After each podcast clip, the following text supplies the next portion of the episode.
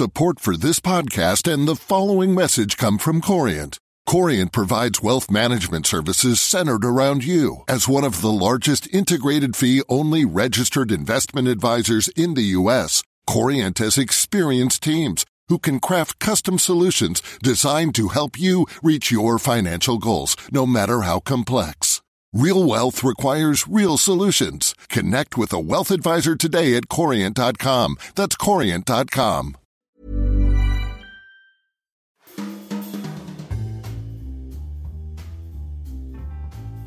Welcome to Banking Weekly from the Financial Times with me, Patrick Jenkins. Joining me in the studio today are Olaf Storbeck, the FT's new financial correspondent in Frankfurt, Martin Arnold, our banking editor, and Emma Dunkley, our retail banking correspondent. This week, we'll be looking at the latest woes at Deutsche Bank, as John Cryan, the chief executive, comes under pressure from investors. We'll be looking at TSB, as there's a delay in their latest IT project. And finally, HSBC. Mark Tucker takes the reins as chairman and makes a very quick decision on a new chief executive. First, though, to Deutsche Bank. And Olaf, you're just in the seat. Before you fly out to Frankfurt, you're here in the studio in London, so thanks for joining us. Interesting times for Deutsche Bank. Obviously, they've had a pretty tough couple of years. The share price is close to all-time lows, so in one sense it's no surprise that investors are not particularly happy. They're starting to speak out a little bit, both in the British and the German press. What do you think is at the root of their unease, apart from the share price? Well, the performance of Deutsche has been quite dreadful over the last couple of years. Since John Cryan joined as CEO, the stock really underperformed the DAX significantly. It's down 40%, while the DAX is up 17%. If you look at their performance in terms of return on tangible assets, it has improved a bit, but it's still way below what they are targeting. So it was at 3% in the second quarter. They are targeting 10%.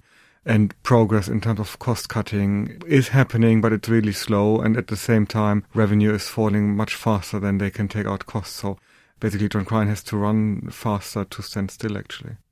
And is it right to blame him? To what extent is this legacy issues coming back to haunt him, or are many of these problems of his own making? Well, the root of the problems is obviously dating from a long time before he joined the bank. One accusation you can probably make is that he, as a member of the supervisory board, backed the strategy, which he then later, as a CEO, took some time to reconsider and eventually aborted, in terms of selling Postbank, one of the two German retail banks. Now they came to the conclusion to fully integrate it into their own retail unit, which arguably could have been made earlier, this decision. And also, the whole strategy he presented is supposed to be implemented by 2020, so it's a long time period. And there is progress, but it's not, for now, not really big.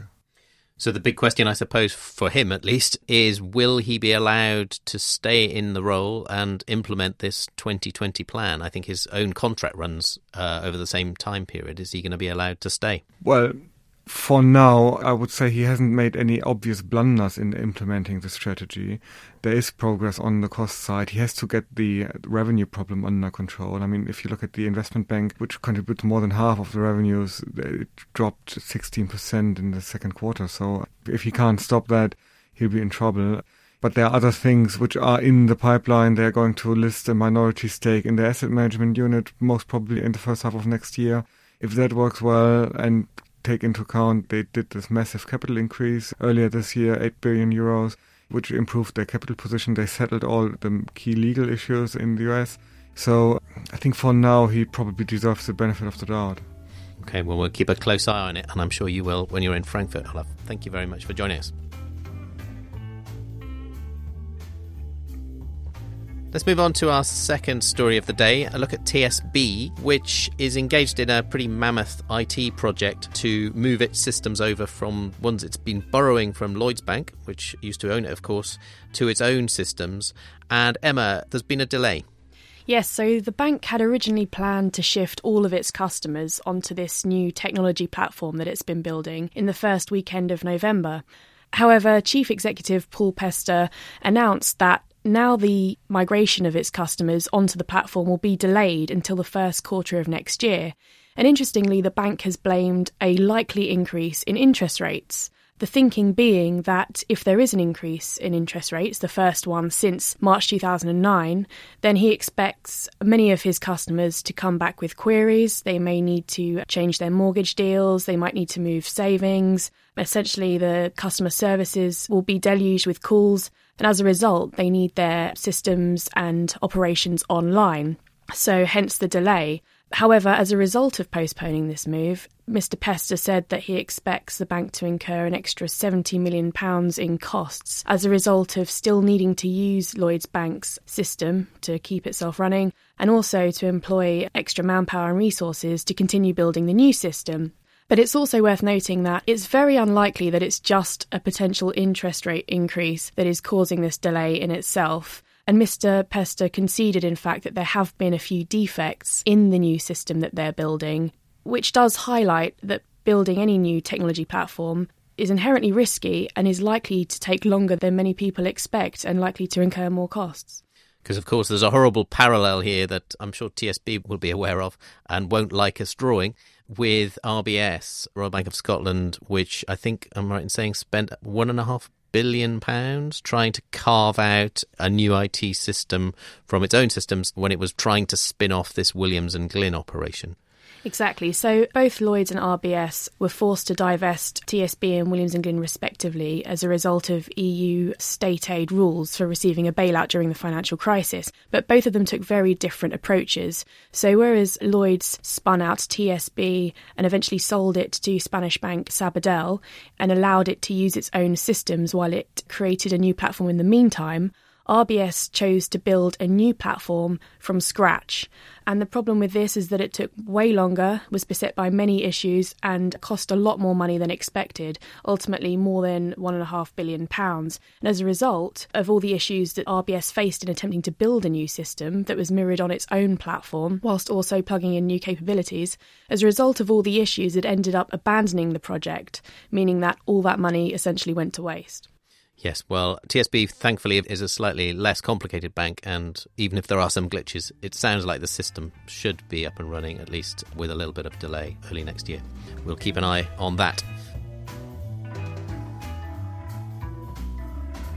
Let's move on to our final topic of the day and a look at HSBC, where Mark Tucker, the new chairman, only in place officially since the beginning of the week, has already decided on a new chief executive, Martin. Indeed, like the nippy winger that he used to be when he played professional football as a trainee in the UK, Mark Tucker has wasted little time in making his mark at HSBC and has already decided who will be the successor to Stuart Gulliver as chief executive. So who will it be, Martin? Ah, good question, Patrick. Well, we know that the bank has put the name forward to regulators, and the Bank of England's Prudential Regulation Authority is reviewing that person, but we don't know for sure, for definite, who it is. We are 90% sure that it is John Flint. Most investors and insiders at the bank and observers of the bank think that John Flint is the choice. And I've had nobody tell me that, having written that story, that we're wrong. He's been groomed pretty much since he joined HSBC in the 1980s for this role. He's the chosen successor of the outgoing CEO, Stuart Gulliver. He has a lot of experience, spent 14 years in Asia, where the bank makes most of its profits. He's been in the investment bank. He now runs the retail and wealth management business. He is the natural candidate if you're choosing an insider. The other runners and riders for the role internally include Iain Mackay, who's the finance director, and also Samir Asaf, who runs the GBM business, the global banking and markets business, which is essentially their trading and investment banking business. But the investors say that Iain Mackay, whilst he's a very good FD and very well respected, they're not sure he could make that transition to the CEO. It'd be a bit of a risk. It's different skills being an FD and being a CEO. And Samir Asaf, whilst he's also well liked and well respected, the problem there is that it would probably send the wrong signal in terms of appointing the head of a business that most investors would like to see HSBC continuing to prune and trim back rather than adding more capital to and expanding, because they'd rather see HSBC expand in Asia and in areas like insurance and asset management and areas like that. So It will be very interesting to see. I'm pretty sure that John Flint is the choice, but we have to wait until the regulator has approved that before HSBC will announce it. Well, we'll keep an eye on that, and obviously all the other things that the new chairman, Mark Tucker, formerly of the Prudential Insurance Group in the UK and then AIA in Hong Kong, what he will do. He's known as a dynamic chap, as you say, so I'm sure there'll be lots of news coming out of HSBC in the coming months. Thank you for that. That's all for this week. All that's left for me to do is to thank Martin, Emma and Olaf here, and also thank you for listening. Remember, you can keep up to date with all of the latest banking stories at ft.com/banking. Banking Weekly was produced by Fiona Simon. Until next week, goodbye.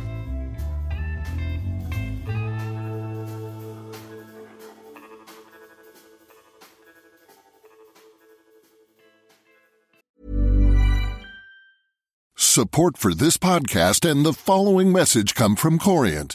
Corient provides wealth management services centered around you. As one of the largest integrated fee-only registered investment advisors in the U.S., Corient has experienced teams who can craft custom solutions designed to help you reach your financial goals, no matter how complex. Real wealth requires real solutions. Connect with a wealth advisor today at Corient.com. That's Corient.com. Here at Bellingcat, we get to the bottom of things. From a global crisis to an underreported event, we find the facts using publicly available tools and resources, uncovering what is hidden on and below the surface. We connect the dots using social media posts, satellite images, and public records, and empower others to do the same by sharing how we do it. The ability to do so is only made possible by our readers, supporters, and community members. Care to join us? Learn how at bellingcat.com.